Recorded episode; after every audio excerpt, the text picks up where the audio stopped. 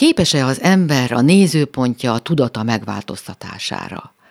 Napjaink fogyasztói társadalmában, egy rendkívül versengő, individualista kultúrában vajon meghaladhatók-e a hétköznapok diktátumai? Ha igen, mennyiben és milyen áron? Vagy a tanult, az öröklött, a beidegződött mintáink és világlátásunk vezérel bennünket? A válasz bonyolult és sokrétű. Érdemes szétszálozni. Sugár Ágnes vagyok, köszöntöm Önöket. Ebben a sorozatban beszélgetéseket hallgathatnak, a lehetségesről úgy is mondhatnám, egy újfajta tudatosság lehetőségének vizsgálatára indulunk. A két beszélgetőtárs Majer Máté, pszichológus, család- és párterapeuta, és Tar Bence László, filozófus, kulturális antropológus, buddhista tanító.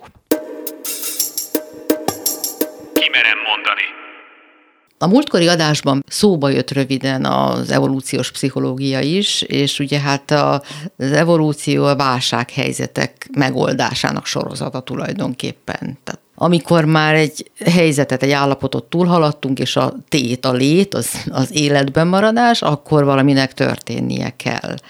És hát ilyenkor kell igazából helytállnunk, akkor is, ha ennek tudatában vagyunk, és akkor is, ha nem. Lehet, hogy könnyebb, hogyha tudatában vagyunk ennek, induljunk akár innen. Nagyon izgalmas kérdésről beszélgetünk ma, az ego, az én működéséről. Mm, Eckhart Tollénél, mert hogy rá hivatkozunk többször ebben a beszélgetésben, olvasható egy helyütt, Einstein idézi, azt mondja, hogy az ego nem más, mint Einstein mondta, a tudat optikai csalódása. Igen, ez egy számomra egy gyönyörű megfogalmazás, és úgy örülök, hogy ezt idehozod. Attól, hogy valami optikai csalódás nem azt jelenti, hogy nem valós, hiszen az optikai csalódás is valós, abban a kontextusban, amiben megjelenik. Tehát valami ezt létrehozza ezt az optikai csalódást. Tehát ha valaki azt mondja, hogy az embernek nincs is én tudata, vagy nincs egója, hát az óriási téve, tehát hogy ne lenne, csak ez az egó nem biztos, hogy olyan természetű, amilyenek gondoljuk. És a legfontosabb, amit én ide hoznék így kezdő gondolatnak, hogy nem állandó. Ez a legfontosabb, hogy az ember azt gondolná, hogy ez az én, akivel ő azonosítja magát, ez a születése pillanatától a halál pillanatáig ugyanaz. Hát ez teljes képtelenség. Abszolút, ugye nyilván Freudtól lehetne indulni, aki egóról, meg énről, meg hasonlókról beszél. Én nem vagyok freudiánus, tehát hozzám egyáltalán nem már közel a pszichoanalitikus szemlélet. Nagy tisztelője vagyok Freud munkásságának, mert a maga korában az egy forradalmi dolog volt, amit ő csinált, mai szemmel nézve nyilván már meghaladott. Inkább én a narratív megközelítést szeretem, azt szerintem sokkal pontosabban írja le az ember. Tehát, hogy a, az ego, mondjuk a narratív iskola szemüvegén keresztül, az mind az a sok történet, amit magunkról magunknak mondunk, az az ego. És a személyiségünk az egy rettenetesen összetett, sokszorosan komplex mátrix, és annak mindig csak egy kis szeletét ragadjuk ki, amikor azt mondjuk, hogy ez vagyok én az is vagyok én, oké, meg még rengeteg minden más. Tulajdonképpen a pillanatnyi helyzetekkel azonosulva szemléljük a világot, és magyarázzuk meg a magunk számára a világot. Tehát így azonosulunk a minket körülvevő jelenségekkel, emberekkel, helyzetekkel, dolgokkal, vagy éppen utasítjuk el azokat. Én ezzel, te azzal, a harmadik meg amazzal azonosul, vagy éppen utasítja el. Igen, igen. Ahogy a Máté az előbb mondta, a saját személyes élettörténetünk, azok a sztorik, amiket magunkkal kapcsolatban éppen aktuálisan egy adott pillanatban fontosnak tartunk, és ezeken a történeteken, történéseken keresztül definiáljuk magunkat. De ha már itt adunk az énnél, van egy nyelvi megközelítése is az egónak, ami azt mondja, hogy ez egy nyelvi funkció, semmi egyéb. Amikor arról beszélünk, hogy én csinálok valamit, ez igazából egy nyelvi jelölő, és nincs mögötte egy konkrét entitás, akit ez jelölne. Egyszerűen a cselekvések leírására szolgáló nyelvi kifejező eszköz, ami segít másoknak értelmezni egy helyzetben, hogy mi fog történni. De ne gondoljuk azt, hogy van ott valaki, aki ezt csinálja. Pedig sokan azt gondoljuk szerintem, hogy van ott valaki, aki ezt csinálja. És a ki az, föltesszük a kérdést, és itt jön az, hogy bejönnek ezek a narratívák, ami éppen eszembe jut magammal kapcsolatban, hogy mi az, ami annak a helyzetnek megfelel, és segít engem ebben tájékozódni. És azért hozom ezt most ide, Mert ugye ezt is idéztem egy múltkori műsorban, hogy a mesterséges intelligencia kutatás, ami most a nagy nyelvi modellekkel dolgozik, az elmúlt két évben alkották meg ezeket, tökéletesen képesek az emberi tudatosság szimulálására, és van öntudatuk, van egójuk. Pedig hát mondhatnánk, hogy nincs mögöttük entitás, nincs egy valódi személy, aki beszél ezeken a mesterséges intelligenciákon keresztül, de a megnyilvánulása az megkülönböztethetetlen egy valós személy. Hát ez egyszerre ijesztő, és egyszerre megnyugtató. Igen. Ugye? Mert hát ha ez ilyen egyszerű, ez ilyen pofon egyszerű, akkor semmi más dolgunk nincs, mint ezt állandóan szem előtt tartani, és elfogadni, hogy eddig egy téves nézetben éltünk. Lehetséges ez? Szerintem nem téves, csak szűk Aha. az értelmezési keret. Tehát az is igaz, tehát nem abban az értelemben tévedés, hogy az nem vagyok én. Sőt, például sokszor találkozom terápiákban azzal, hogy valaki attól szenved, hogy azt mondja, hogy hát nem tudom én ki vagyok, nem tudom, hogy definiáljam magamat. Vagy azt mondja, hogy hát én nem a saját életemet élem, hanem rám erőszakolja a, akárki, valami, általában valamelyik felmenőm a, az életemet. De hogy Isten a saját életét éli. Az ő döntései nyomán követi azokat a megfelelési kényszereket, törekvéseket, amik a fejében vannak.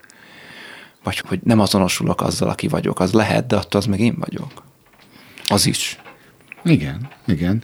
Mondod, hogy ez egy szűk, nem téves, csak szűk. Hát szűk vagy néha túl tág, most pont ez jutott eszem, amikor valaki ilyet mondta, hogy hát én mindig szomorú vagyok, akkor pont ez jutott eszem, hogy ez mit is gondol ilyenkor önmagáról. Ki az az én, aki mindig szomorú? Akkor is szomorú az az én, amikor eszik, vagy amikor éhes, vagy amikor szomjas, vagy amikor utazik a metrón, vagy tehát valószínűleg általánosít egy érzést, és éppen a aktuális jelen pillanatára vonatkoztatja, egyáltalán nem mindig szomorú, ez egy totál téveszme mondhatod, de a téveszmét itt pont nem a beszűkítés, hanem a kitágítás okozza. Uh-huh.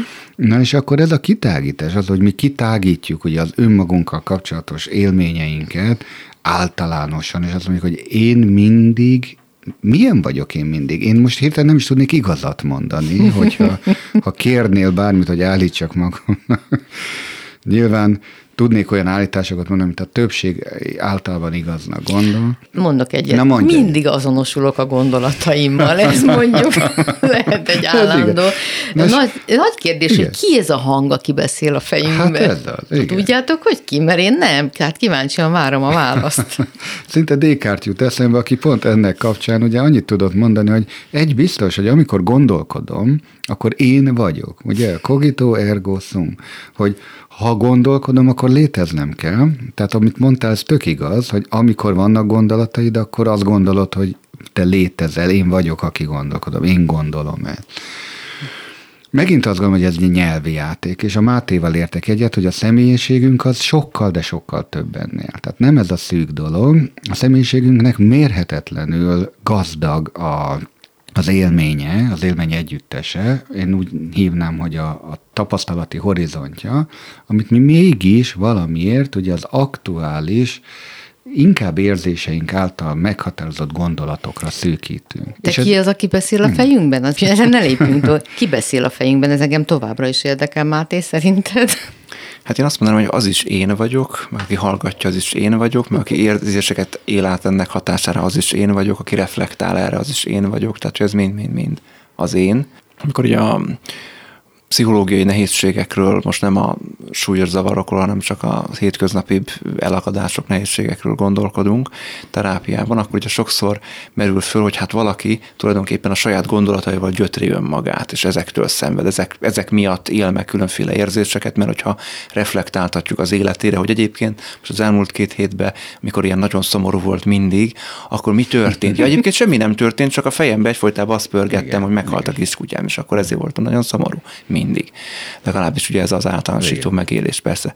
És akkor itt szoktuk behozni már a terápia szempontjából, hogy akkor nézzük meg a felelősség, meg a kontroll kérdését. Az érzéseinkért nem vagyunk felelősök, mert nincsen fölötte kontrollunk. Nem azért érzek valamit, mert akarom érezni, hanem egyszerűen az váltódik ki. Az részben evolúciós, részben szocializációs oka van, miért pont azt az érzést érzem az adott dolog hatására. A gondolatainkkal már más a helyzet, mert azt már tudatilag tudjuk megállítani, eltéríteni, irányítani, ha tetszik, csak nagyon sokan ezt nem csinálják, nagyon sokan ezt nem csináljuk, hanem így megy bent a magnó. Azt mondja, hogy az én nem más, mint egy szakadatlan, ismétlődő, kényszeres gondolat folyam, és az azt kísérő érzelmek. Gondolkodással meghaladható mindez, vagy valami másra, valami többre is szükség hát van? Mindenképpen szükség van erre, és én még azért azt, hogy kibeszél bennünk, ehhez azt a választ adnám, hogy nem csak én gondolom így, de én is, aki most ez egy paradox, amit itt mondtam, a hang, aki bennem megszólal, így gondolja, hogy ez egy program, ami beszél bennem. Abban a pillanatban, hogy szavakban formálom meg a gondolataimat, gyakorlatilag egy, egy rögzített nyelvi készletből dolgozom. Ezek között persze mondhatjuk, hogy szabadon asszociálok és variálom ezeket, de pont a mesterséges intelligencia kutatás mutat arra, hogy ezek az úgymond prediktív, szöveg elemző intelligenciák tökéletesen tudják szimulálni az emberi gondolkodást. Tehát nem ettől vagyok én-én, hogy dumálni tudok, hogy beszélni tudok, hogy ki tudom fejezni a gondolataimat, hanem az, hogy ezeket tudom irányítani. És ez az sokkal nagyobb kérdés. Nem az, hogy ki beszél bennem, hanem ki irányítja ezt a beszédet. És meg tudja-e figyelni ezt? Uh-huh. A buddhista filozófia én csinálónak hívja ezt a funkcióját az elmének. Van egy aham kára, szanszkritól így hívják, aki a magamat készíti magam számára, és ez nem azonos azzal, aki ebben megnyilvánul. Ezt például tetten érhetjük akkor is, amikor olyan rutin helyzetben beszélünk, amikor már századszor mondjuk el ugyanazt a szöveget. Pontosan. Igen. Tanárként, uh-huh. és tulajdonképpen már automatizmusként, és közben azon gondolkodom, hogy mit kell vennem a piacon akár, hogy meg tudjam uh-huh. főzni az aznapi evédet. De ez nagyon fontos, hogy erre a képességre szert tegyünk, akár ne csak véletlenül, hanem tudatosan is.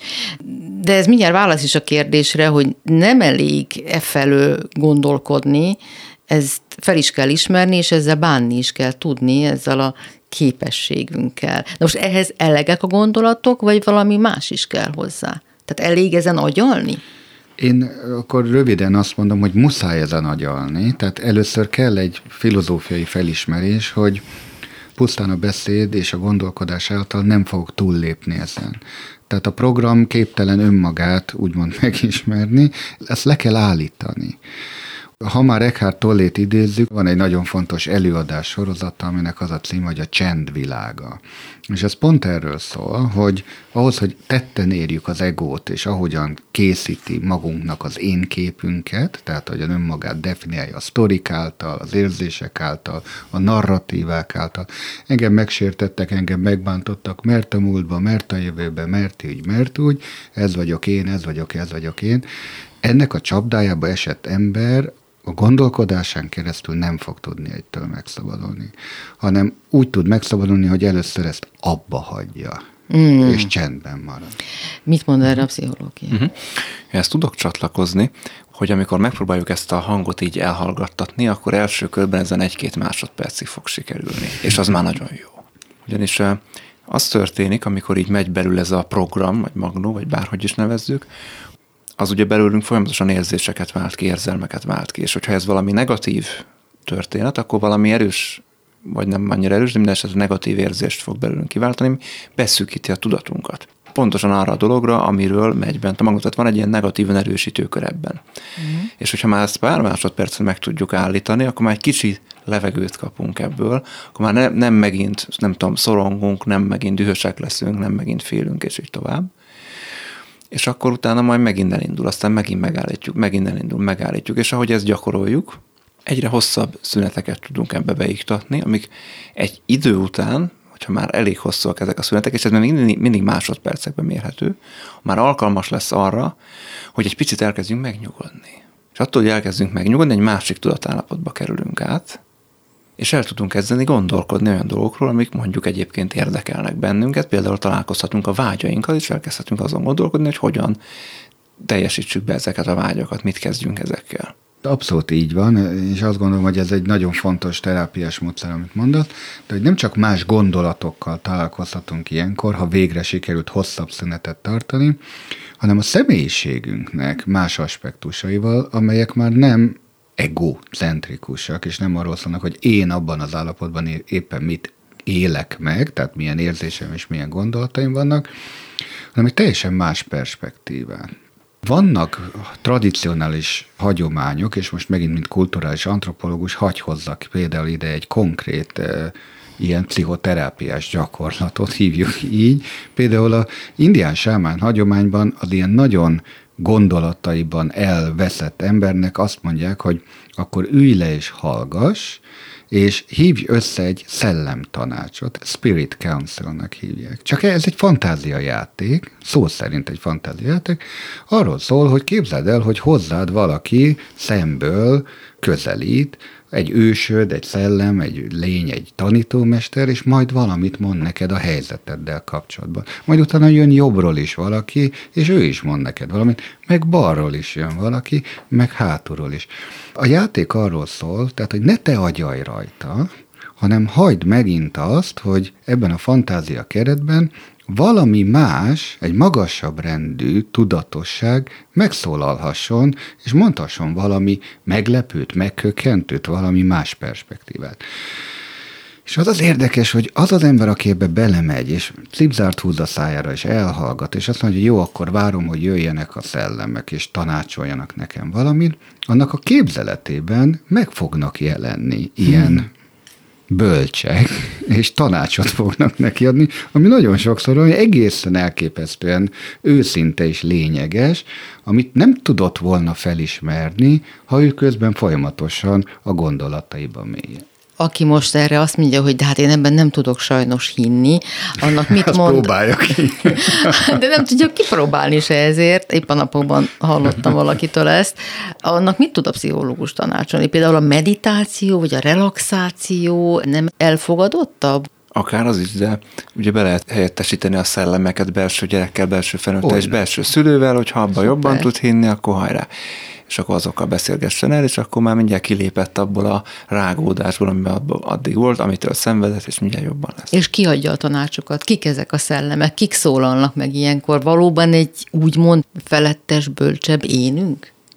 Hát az indián hagyományban honnan ez származik, Észak-Amerika indián hagyományról beszélünk, ők természetesen hisznek abba, hogy vannak szellemlények, akik ilyenkor, miután kérjük őket, és a tanácsokra van szükségünk, jönnek és adják is ezt a tanácsot, egyébként többnyire ősök formájában. Tehát az elholt nagyapám, a nagyanyám, a dédapám, vagy valaki, általában személyes rokon, vagy egy erőállat, akivel ugye valami lelki kapcsolata van az indiának. De hogy te mondod, ez behelyettesíthető bármilyen fantázia kerettel, és akkor el lehet játszani akár pszichológiailag, hogy ha megkérdezném a nagyanyámat, hogy ő mit mondana erről, nem kell abba nem, hogy ő valóban megjelenik, és vagy visszatér a holtakból, ahogy az indiánok hiszik, csak mégis eljátszom a gondolattal, hogy ő hogy látná ezt, ez már szerintem segít kilépni a saját elakadás. És ez ilyenkor ki? Aki, aki ezt a bölcsebb meglátást megengedi, előhozza ha pszichológiai választ kéred, akkor ez nyilván az is én magam vagyok, a belső vétett normák, értékek, élettapasztalatok, azok a személyek, akik számomra fontosak voltak, róluk őrzök belül egy képet, és akkor tudok mondatokat adni a szájukba, amiket akár mondhattak is volna, vagy mondhatnának is. Ugye amikor belül mondjuk apánkkal, anyánkkal, testvéreinkkel, nem tudom, szerelmünkkel vitatkozunk, akkor nem vele vitatkozunk, nem a valós személyel vitatkozunk, hanem a magunkban róla őrzött képpel, tulajdonképpen önmagunkkal vitatkozunk.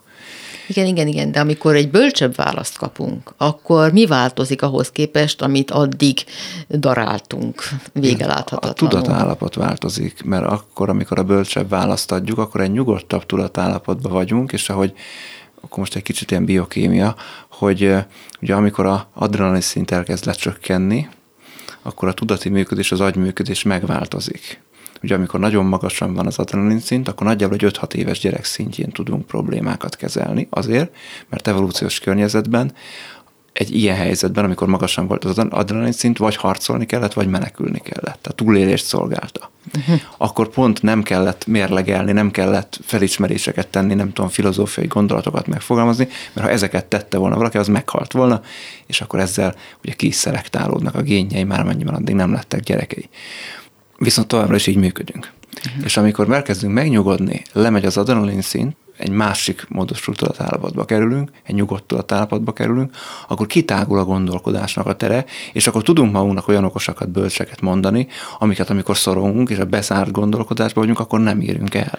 Maximálisan egyetértek. Annyit tennék hozzá, hogy én úgy gondolom, és ez csak persze egy fogalom, hogy ilyenkor valami kollektív tudat szólal meg bennünk, amikor ilyen magasabb bölcsességek szólalnak meg, elképzelt például ősök, rokonok által.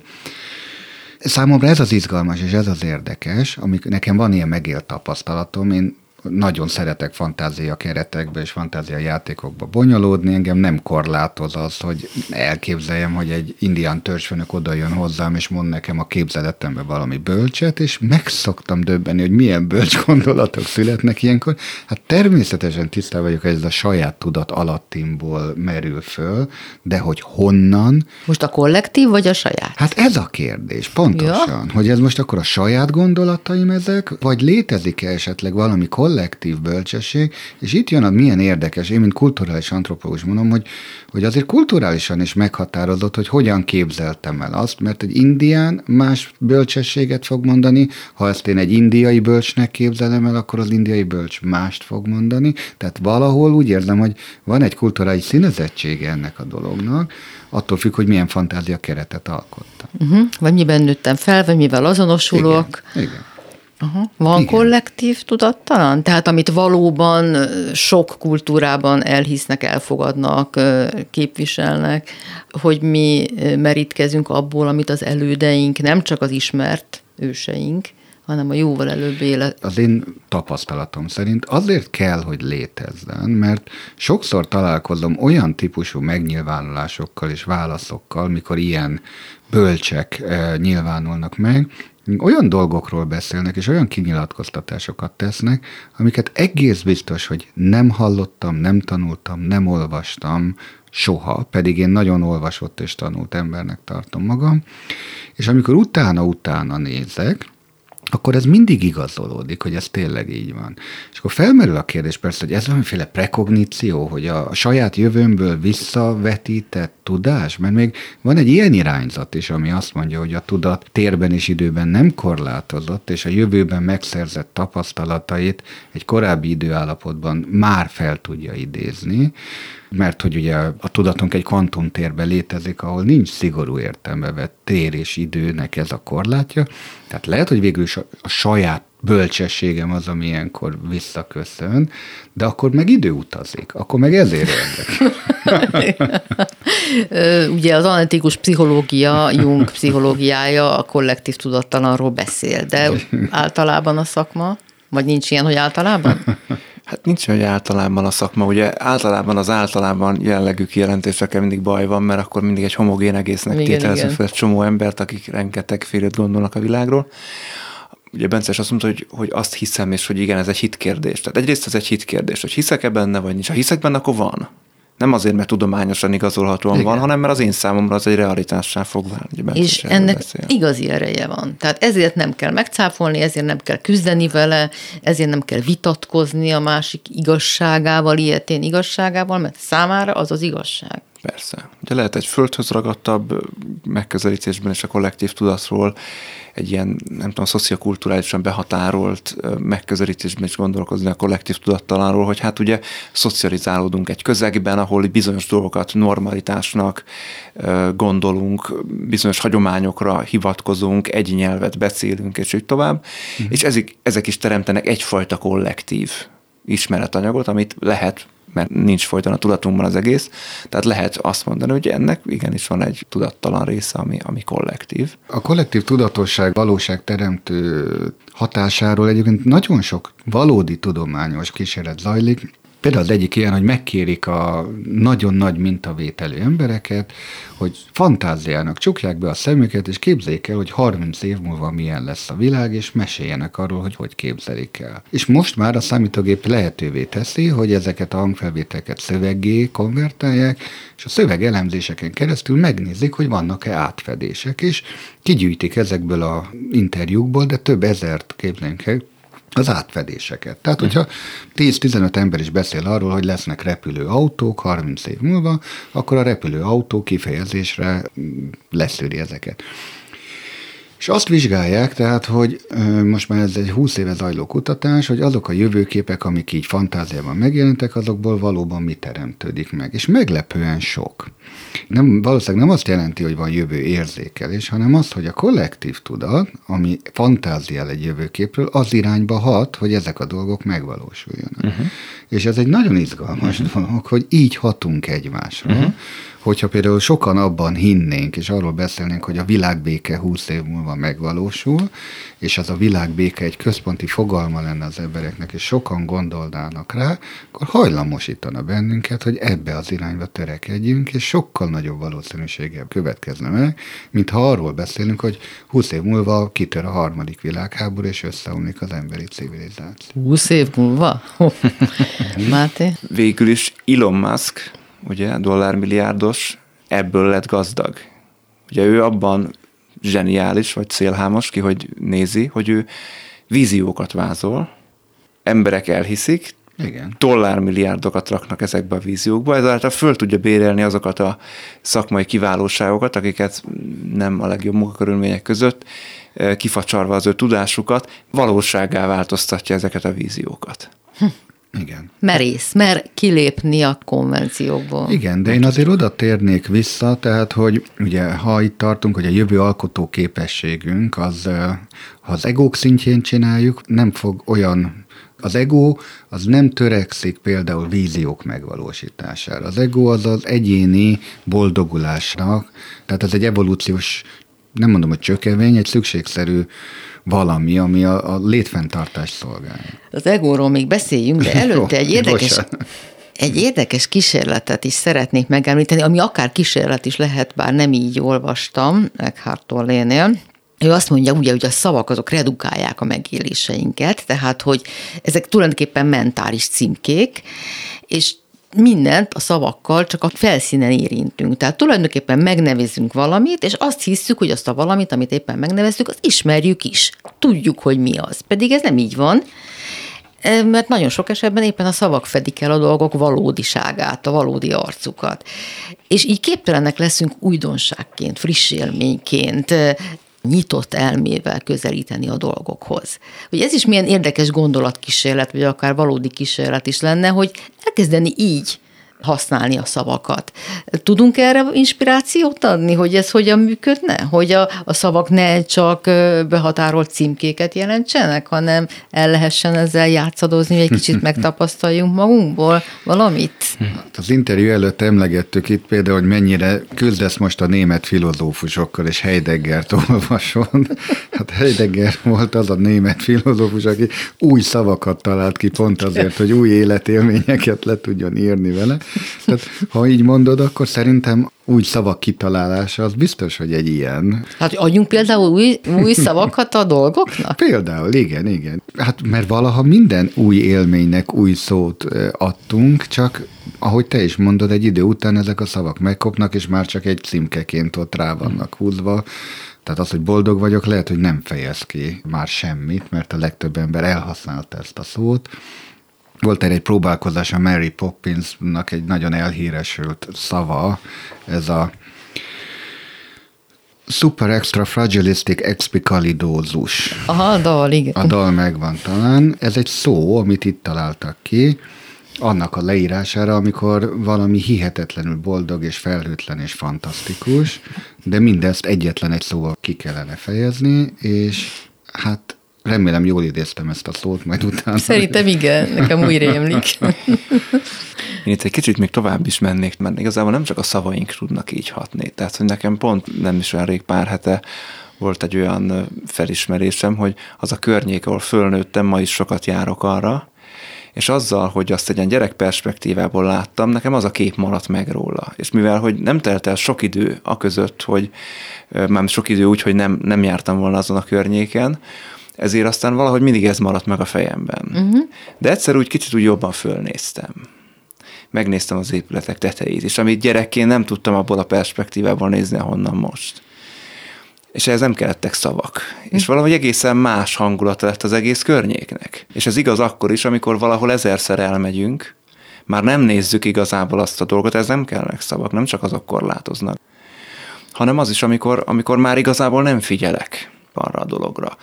Betettem egy skatujába, már ismerem, adott esetben megnevezem, vagy éppen nem nevezem meg, mert csak képileg, vagy az élményt tárolom el, és onnantól már egy csomó aspektusát nem látom meg, ugye így működik a sztereotípia is. Igen. Nagyon segít minket a hétköznapok értelmezésében, mert nem kell mindent részletekbe menően fölfognunk, ugyanakkor nagyon korlátoz, amikor szeretnénk valamit részletesen megérteni, mert nagyon nehezen tudunk kilépni ezekből. Nagyon jó, amit mondasz, és tényleg milyen jó, hogy szavak nélkül is megtehető ez.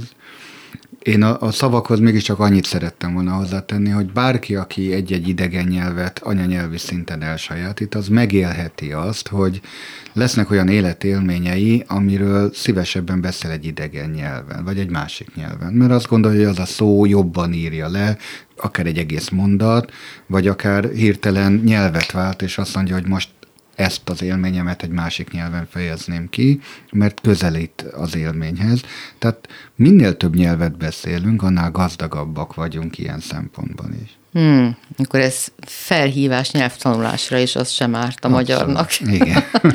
Vissza ahhoz, hogyan is működik az ego, ugye a gondolatok, az érzelmek, az emlékek, a rögzült szerepek, amikről majd szintén érdemes lesz beszélni, a kollektív azonosulásaink, ezek ugye mind az egót működtetik, és ritkán gondolunk arra, hogy ez a fajta azonosulás elkülönülést is jelent egyben. Tehát amikor valamivel azonosok, akkor valami mással szemben állok a panaszkodás, a sértődöttség, a megbántottság tulajdonképpen ebből ered, ebből az elkülönülésből. Tehát mintha magunkat büntetnénk ezzel is, és észre sem vesszük. Olyan, mintha az egónk egy ilyen sértett, felfuvalkodott kis pukkancs lenne, aki mindent személyesre vesz, mindent magára vonatkoztat. Hát ha viccet akarnék csinálni, ebből akkor mondhatom, hogy beszélj a saját egód nevében. De, de de hát ilyenkor mit védünk, amikor ennyire elkülönülve ugye a saját megrögzült álláspontjainkat, jó, azokat védjük, de, de miért? Miért én védjük? Hagyadjak egy szempontot, ez az, ez az én védő mechanizmus a legtöbb embernél a személyes történetek igazolását szolgálja.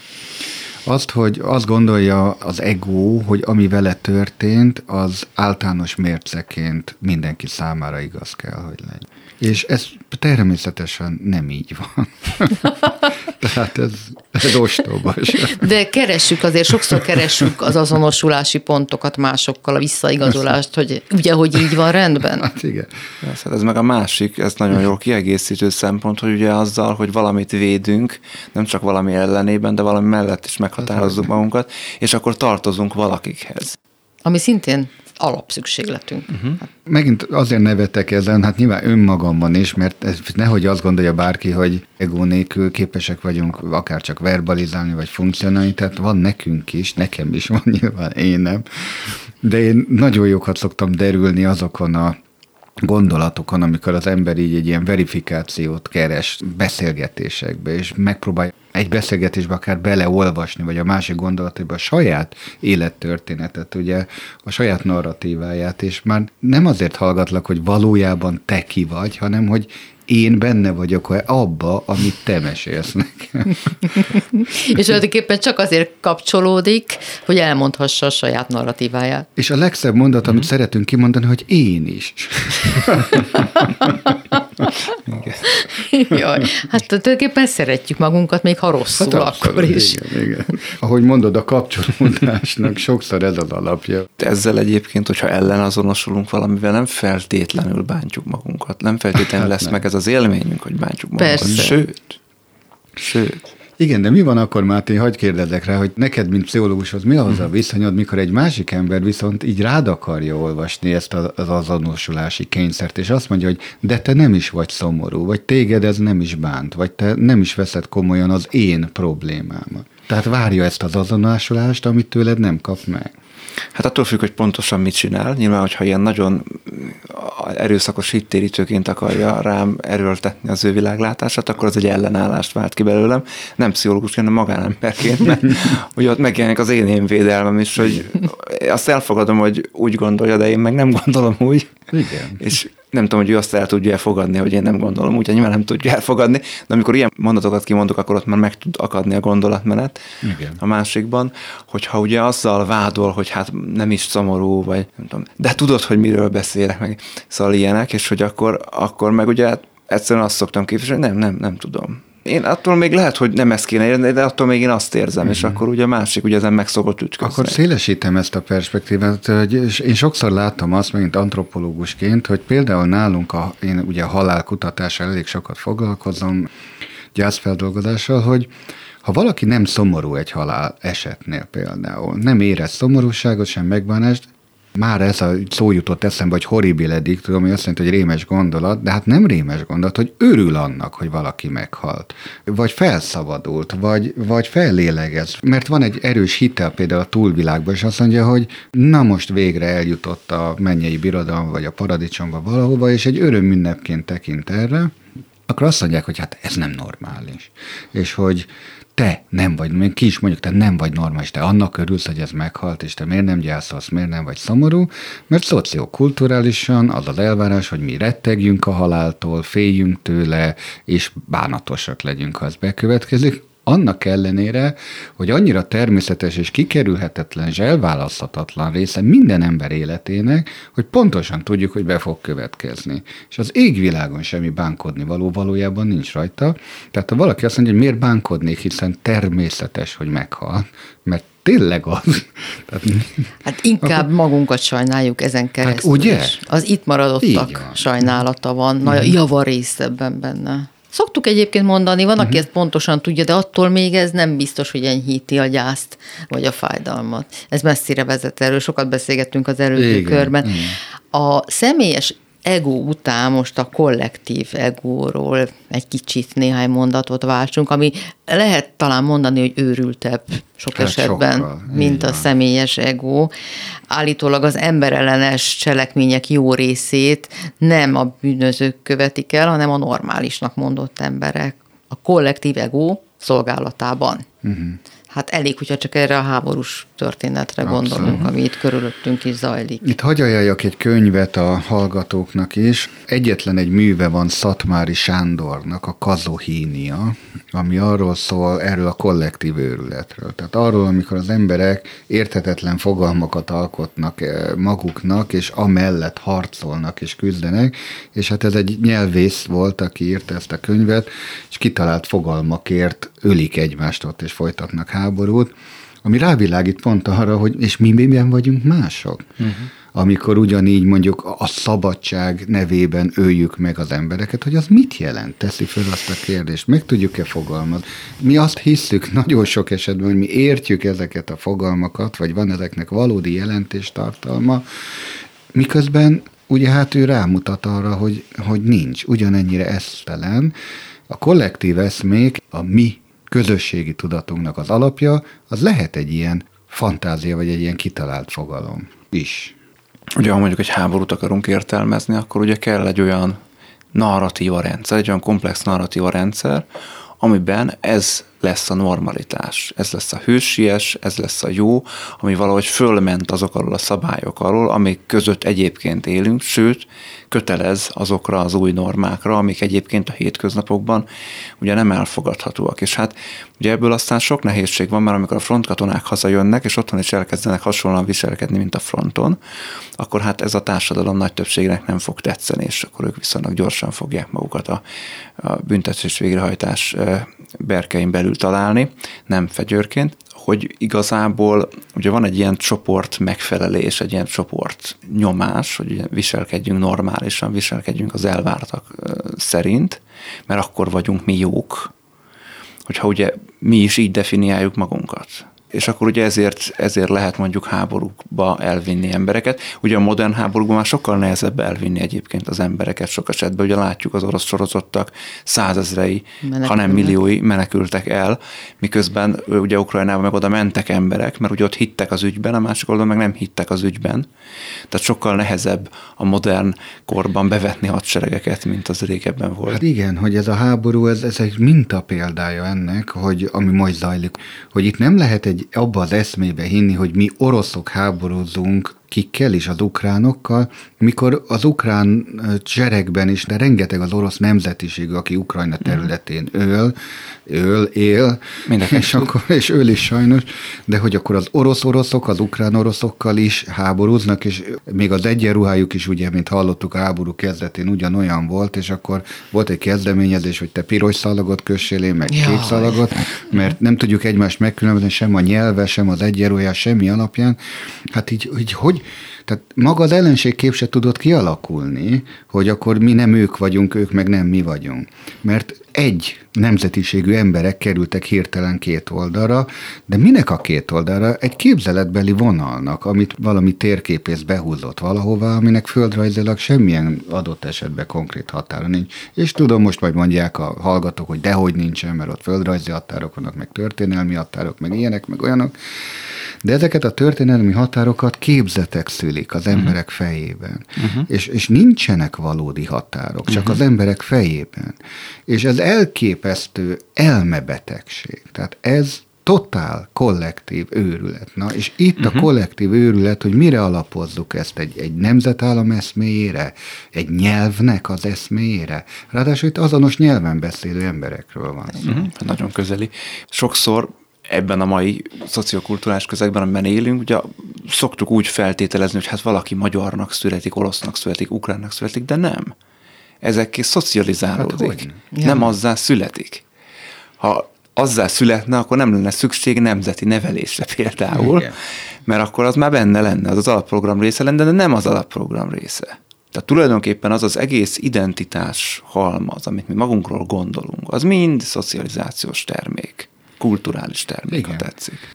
Szoktuk mondani, hogy harcolunk a korrupció ellen, harcolunk a terrorizmus ellen, és lehet, hogy vannak apró eredmények itt-ott, ott, vagy legalábbis tettenérések, de valódi átütő siker nincs, mindegyik él és virágzik továbbra is. Mennyiben igaz az a sokak szerint meredek állítás, hogy ha valaminek figyelmet fordítasz, energiát teszel bele, akkor az megerősödik. Tehát lehet, hogy éppen egy csatát megnyersz, de aztán az új ellenségek úgyis erőre kapnak ugyanazon a vonalon. Igenis, meg nem is. Tehát a korrupció szerintem nem azért létezik, mert figyelmet szentelünk neki, hanem mert érdekek Akkor... megteremtik, és... És a harc ellene miért hogy... nem eredményes? Hát mert ezek az érdekek továbbra is fönnállnak azért. És, és azt látják eszközként arra, amit el szeretnének érni. Nyilván a korrupció az egy eszköz arra, hogy mondjuk valaki vagyont befolyást szerezzen, vagy másokat lekötelezzen, adott esetben zsarolhatóvá tegyen, hogyha korumpálja őket. Ezek eszközök ezek nem azért léteznek, mert figyelünk rájuk. A korrupció ellen lehet harcolni, azzal nem fogjuk legyőzni a korrupciót, elfogadni tudjuk, hogy ez a, a modern államban létezésnek egy kikerülhetetlen része tulajdonképpen, a mértéke az nem mindegy. Mindenképpen lesz korrupció a modern államokban, csak a mértéke. Az és a már. bűnözés mondjuk, ami ugyanilyen reménytelennek tűnik. Harcunk a bűnözés ellen, de hát mindig volt, van és hát, lesz. Hát ugye akkor adhatok egy másfajta választ is, tehát mondjuk a bűnözés kapcsán azt jól megfogható. Ugye amikor valaki bűnözik, sok szempont mentén lehet őket megosztani, de mondjuk legalábbis két csoportban biztos el lehet őket különíteni. Vannak azok, akik impulzusból csinálnak valamit, amit aztán a többség bűnnek tekint, nem tudom, összeverekednek a házastársal, nem jól üti meg, meghal, megnyomorodik, és akkor börtönbe kerül, akkor ő is bűnöző. Van a másik, aki mondjuk, nem tudom, a szervezet bűnözésben tevékenykedik, nem tudom, lopcsal hazudik, hogyha ezekről a második csoportba tartozó emberekről beszélgetünk, akkor ők jellemzően azért választják ezeket a megküzdési módokat, mert abban a közegben, ahol ők élnek, ez vagy elfogadott, vagy nem lát más eszközt arra, hogy elérje a céljait. Aki mondjuk valaki, nem tudom, óriási nyomorban él. Tőle várhatjuk, hogy tessék kiárni a nyolc általánost, aztán leérettségizni, aztán diplomát szerezni, elhelyezkedni a munkaerőpiacon, és ilyen-olyan szakmai sikereket elérve majd meg, megteremteni egy, nem tudom, egy középosztálybeli egzisztenciát. De hogyha megnézzük a statisztikákat, meg a realitást, akkor ez hát nagyon keveseknek fog sikerülni, mert óriási hátrányból indul. Onnan, hogy lehet kijutni prostitúcióval, drogkereskedelemmel, egyéb csempészettel, emberkereskedelemmel, ezekkel lehet kijutni. Ezeket Oda kanyarodnék vissza, amit mondtál, hogy, hogy ezek a dolgok ugye azért létezhetnek mert figyelmet és energiát szentelünk. Nekik is tudatilag ugye támogatjuk ezeket. Az a jelenet jut eszembe a dalai, mostani élő dalai lámáról, Tenzing Jatszónak a gyerekkoráról készítettek egy nagyon szép filmet, az a cím, hogy Kundun. És ebben van egy jelenet, amikor ezt a fiatal lámát elviszik a tibeti világ ugye kulturális fővárosába, ahol van a Potala nevezetű palota, és ott bemutatják neki, mégiscsak ott fog élni, mint újjászületett hogy vállási vezető, és elmondják neki, hogy az egyik helység, mikor kérdezi, hogy ez micsoda, és mondják neki, hogy ez egy börtön, ez egy tömlőc. És ő ugye egy fiatal láma neveltként, hogy teljesen elkévet nem érti ezt a fogalmat, hogy ez micsoda, és az mi. És akkor mondja, hogy ide zárjuk be a úgymond bűnözőket. Az mi? Ugye mi, mi, mi az, hogy bűnöző? És akkor úgymond fel kell homályosítani egy, de már egy tizenéves valakit, hogy hát vannak olyan emberek, akik nem tartják úgymond be a törvényt, vagy nem a törvény szerint élnek, és akkor ugye látszik azon nagyon szép ez a jelenet, hogy ugye milyen elgondolkodik ezen, hogy, hogy a tudatlanságnak milyen sok formája van. És ugye Őről azt tartják, hogy ő a szeretet és a könyörületesség megtestesülése, mint istenség, hogy valóban hogy tekinthetne egy szeretet és egy bölcsesség istene a mi világunkra, amikor ezekkel a jelenségekkel találkozik. Valószínűleg nem gonoszságnak tekinteni ezt, hanem egyfajta mérhetetlen tudatlanságnak. És én is így látom, azt kell mondjam, ez egy mérhetetlen ostobaság. Tehát olyan emberek korruptak, akik egyszerűen ostobák és tudatlanok, és nem látják a tettéknek a következményét. És azt gondolom, hogy ha az emberek tudata ugye megtisztul, sokszor emlegetjük ezt úgy, hogy egy belső forradalom lezajlik bennünk, és ezektől a, a káros tudattartalmaktól elfordítanánk ugye az elménket, megtisztulna a tudatunk ettől, valóban elengednénk ezeket a fogalmakat, nem adnánk neki több figyelmet, nem foglalkoznánk velük, egyszer nem vennénk tudomást azokról az emberekről, akik ilyenekkel foglalkoznak, akkor megtisztulna ettől a világ. Valószínűleg a megtisztulásnak a folyamata az lenne, hogy lennének olyan emberek, akiknek ez létezik a tudatába, meg lennének olyan emberek, akiknek ez nincs a tudatába. De én úgy vélem, hogy ez a tudati forradalom már most zajlik egyébként, és az emberek nagy többségének nincs meg ez a tudatában. Nem jut eszébe, hogy megvesztegetem a bolti eladót, hogy ne számlázzon be három áru cikket. Bár most lehet, hogy tippeket adok. Jön a válság, akkor ez majd elterjedtebb lesz. Hát van. Tehát, hogy nem jut eszünkbe, hogy mi, mi miért lennénk korruptak, vagy miért korumpálnánk másokat, vagy, vagy, vagy nem teremtünk olyan helyzeteket, mert nincs a tudatunkban ez a dolog. Persze, amikor a média meg aztán hozza, és ugye, hogy ez is így csinált, meg az is úgy csinált, akkor elgondolkodunk, hú, hát akkor én is ezt fogom csinálni. Tehát rossz a mint. Nem vitás, hogy a médiának lehet komoly szerepe abban, hogy ez jelen van a mindennapjainkban, és akár azt éljük meg, hogy milyen gyakori, milyen sűrűn előfordul. Lehet, hogy sokkal ritkábban esik meg, mint ahogy uh-huh. Mi ezt elkomorult ábrázattal kijelentjük. De vajon mennyi igazsága van annak, hogy a reaktivitásunk, tehát a reakciónk az ilyen dolgokra, azok éppen, hogy indukálják, hogy megszülessen a következő ilyen káros esemény is. Tehát, hogy ha mi egóból, ha már innen indultunk, azt érezzük, hogy reagálnunk kell, akkor meg is fogjuk kapni erre a visszaigazolást. Míg ha elengedjük, amit most Bence mond, ha elengedjük ezt a dolgot, akkor lehet, hogy a dolgok elengedünk. Jaj, nagyon, nagyon optimistán hangzik ez. Ilyen uh-huh. van. Az ember képes erre, de hiszen innen indultunk még az előző adás elején is, hogy képesek vagyunk arra, hogy valóban ilyen boldogak és kiegyensúlyozottak és szeretők legyünk. Önszeretők és egymás szeretők. És ha a korrupciónál állunk meg, akkor én arról két dolgot gondolok még. Az egyik, hogy ugye van kis korrupció, ami a hétköznapok szintjén tud megjelenni, meg van a nagy korrupció, amiről ugye a média beszámol. A nagy korrupciót elkövetők azok nem feltétlenül ostoba emberek, ez, ez nem teljesen értek egyet, hanem nagyon sérült emberek. Tehát abban biztosak lehetünk, hogy ők, hogyha pszichológiailag nézzük meg őket, magukat, a személyeket, az embereket akarjuk megérteni, akkor ők biztos, hogy nagyon traumatizáltak. Nagyjából azzal az elvel tudnak működni, hogy én leverem a világon azt, amit én kaptam apámtól, anyámtól, a nevelőintézetben, nem tudom hol. Ezt adom vissza a világnak. Ezt verem le rajta. Nekem az jár. Ezt nevezi az egyik pszichológiai iskola destruktív jogosultságnak, hogy vannak ilyen jogosultságaink, és akkor engem bántottak, velem rosszat csináltak, és akkor én ezt leverem a világon. A másik, hogy ugye ennek azért van egy ilyen gazdasági vetülete. Egy társadalomban, mondjuk a mai magyar társadalomban, vagy talán inkább a tegnap magyar társadalmában, mert a gazdasági válság ezen majd fog változtatni valószínűleg, de a tegnap magyar társadalmában azért tudott ez a kis korrupció nagyon visszaszorulni, hogy nem vesztegetjük meg a boltos, de nem csak a boltos nem vesztegetjük meg, hanem a hivatalnokot, meg a navellenőrt, meg hogy ez, ezt már nem csináljuk meg a rendőrt, nem vesztegetjük meg. Egyrészt, mert az ellenőrzés a modern technika révén az sokkal valószínűbbé teszi, hogy akkor ezért mind a ketten megütjük a bokánkat, és rosszabbul járunk, mint aki fizetnénk a büntetést. Másrészt, tehát attól félünk, másrészt van már akkora jólét, még hogyha nem is tekintünk így magunkról, mert nem vagyunk rászorulva hogy megvesztegessük ezeket az embereket. Ellentétben a szocializmusban, annak az utolsó években, de a korábbi években is viszont rá voltunk szorulva, mert hogy akkor nagyobb volt a szűkösség, és így lehetett elérni dolgokat. A korrupció volt a rendszer működésének egyik záloga, mert az nem lett volna, akkor csomó minden nem valósult volna meg. Soha nem tudok talán ennyire pragmatikusan gondolkodni, hanem én, én valóban úgy látom ezt, hogy van egy ilyen traumatizált ember közeg valóban, aki ezeket a viselkedés mintákat, akár transgenerációsan, vagy nem tudom, hogyan, valahonnan fölveszi és alkalmazza.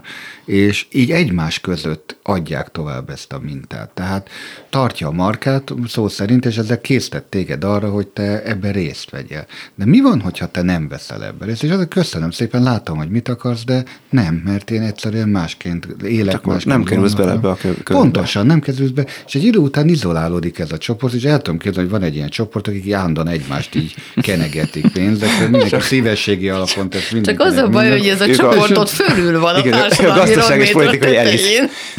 És oda úgy lehet bekerülni, hogy korumpálódsz. Ha nem korumpálódsz, akkor nem fogsz oda hát bekerülni. Biztos, de ez nagy kérdés, hogy miért vágynék oda bekerülni? Tehát ugye ez a másik, hogy valahol úgy látom ezt, most helyettesítsük ezt a viselkedés mintát mondjuk egymás harabdálásával, sakálkodással. Jó, és akkor az a szokás, hogy mindenki megharapja a másikat, és ha téged megharapnak, neked is vissza kell harapnod valaki mást. És azt látod, hogy egy ilyen közösségben mindenki harapja a másikat, Hát te vágynál arra, hogy egy ilyen harapkodó, egymást acsarkodó és tépő közegbe vegyél részt, Hát nyilván nem. Tehát itt a távolságtartás, az elszigetelődés, ilyen értelemben szellemi függetlenség és a szellemi autonómiának a megőrzése az egyedüli út ami ebből kivezet. Na innen folytatjuk, mert ez a legfontosabb, hiszen ezzel kezdtük, hogy milyen lehetőségeink vannak erre.